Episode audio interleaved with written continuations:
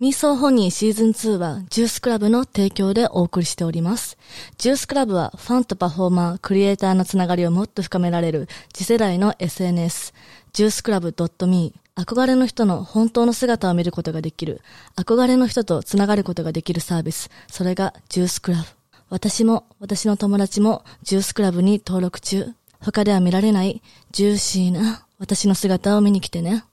Stay happy, stay horny.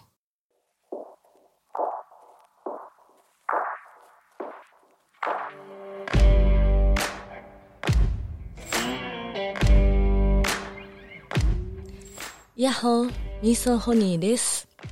えっと、毎週金曜日は私があった LA の出来事をね、1年ほど LA に最近いました。なのでいろんな出来事があったので、毎週金曜日は LA のストーリーをみんなにお届けしたいと思います。そんな今日は話したいトピックとしては、なぜ男たちは私のアナルを狙おうとするっていう話なんですけど、私、AV でもアナルは解禁してないんですよね。もうアナルだけはこう守り続けてる何かがあるんですよ。なんかもうここまで来たら何が何でも捧げたくないってのがありまして、それを聞いた男たちはなぜか知んないけど私のアナルを 狙いたがるんですよね。で、あそこに入れてるふりしてどさくさに紛れて、アナルにこっそり入れようとする男もいましたよ。でも、まあ、そんなんすぐわかるんで排除してきたんですけども、で、そのもともとずっと付き合ったその最高男と、私結婚したらアナルあげるよって約束もともとしてたんですよね。で、アメリカに引っ越しまして、でも、すごい事件続きで、結局、アナルは、その最高野郎には、捧げずに済んだんですよ。で、でもその逃亡期間中にね、あの、前回もお伝えしたと思うんですけど、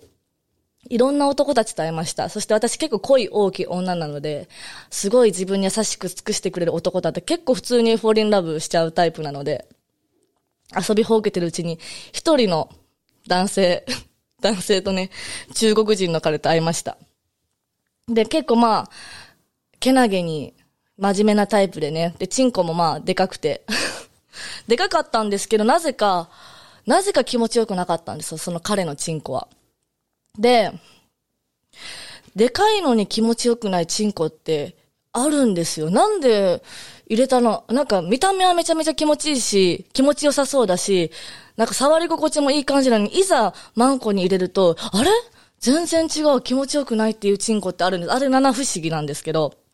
で、でもなんかあんまセックス気持ちよくないけど、なんか特にもう逃亡生活中やることもなかったんで、なんか適当に時間潰し的にね、だ、だらだらその方とね、毎日過ごしておりました。そしたら、まあ愛着が湧いてきて、で、1ヶ月ほど経った後、なんと、全く気持ちよくなかったチンコが成長を遂げて、1ヶ月後私行けるようになったんですよね、彼のチンコで。おおやってみるもんだ。諦めな、な何事もね、諦めずにやるべきだっていう、言うじゃないですか。まさしくそのことで。諦めずにその方と私私はセックスを続けた結果、彼のチンコでね、見事いけるようになりました。そしてやっぱ行った後って、もっと愛着湧いてしまうんですよね、女の人って。あ、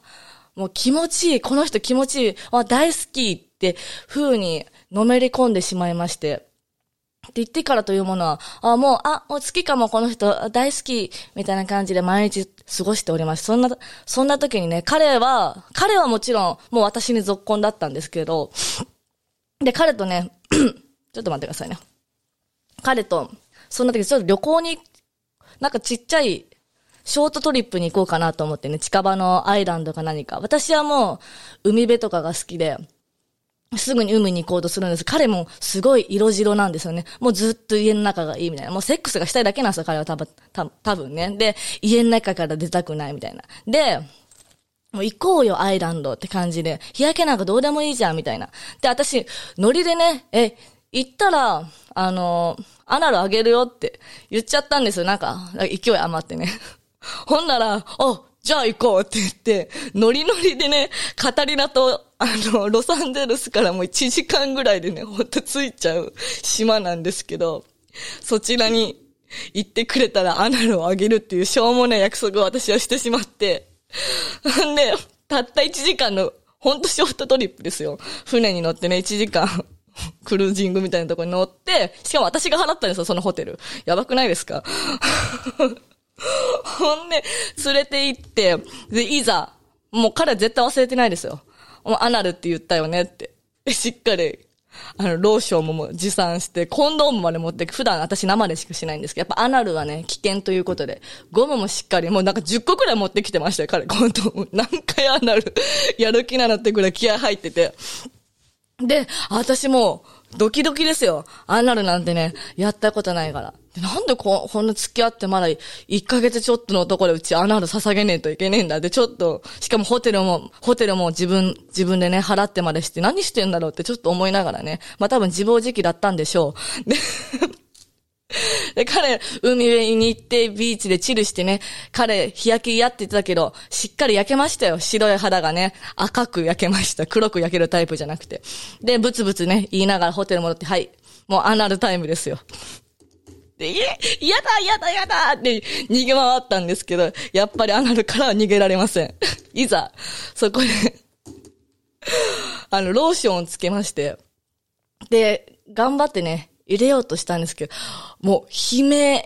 悲鳴を私あげまして、あれ、あれって実はなんかおもちゃとかで、ちゃんとストレッチして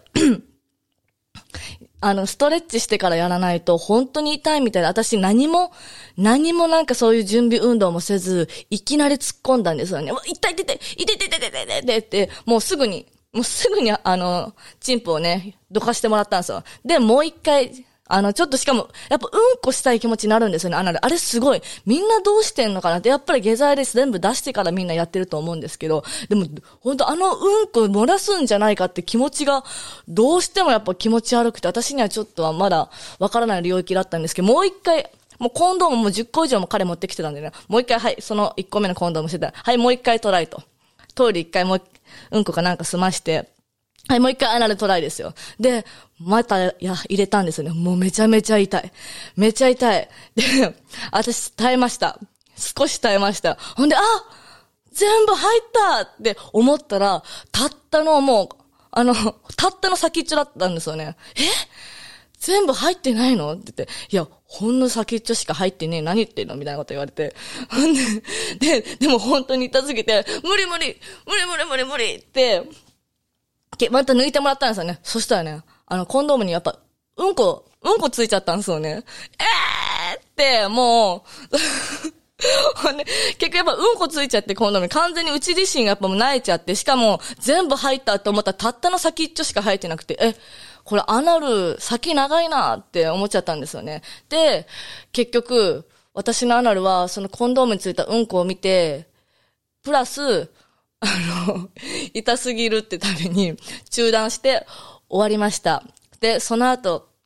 ね、あの、彼はね、今、私に求婚を、あの、結婚してってずっと言ってて、だって君、あの、結婚する相手にしかアナル捧げないって前言ってたよねって。え、僕に捧げたってことは、結婚してくれるってことでしょって。めちゃめちゃ今言ってこられて、どうしようかなって考えてる最中でございます。以上、私のね、アナル 未遂、アナル未遂 LA ストーリーでした。バイバイ。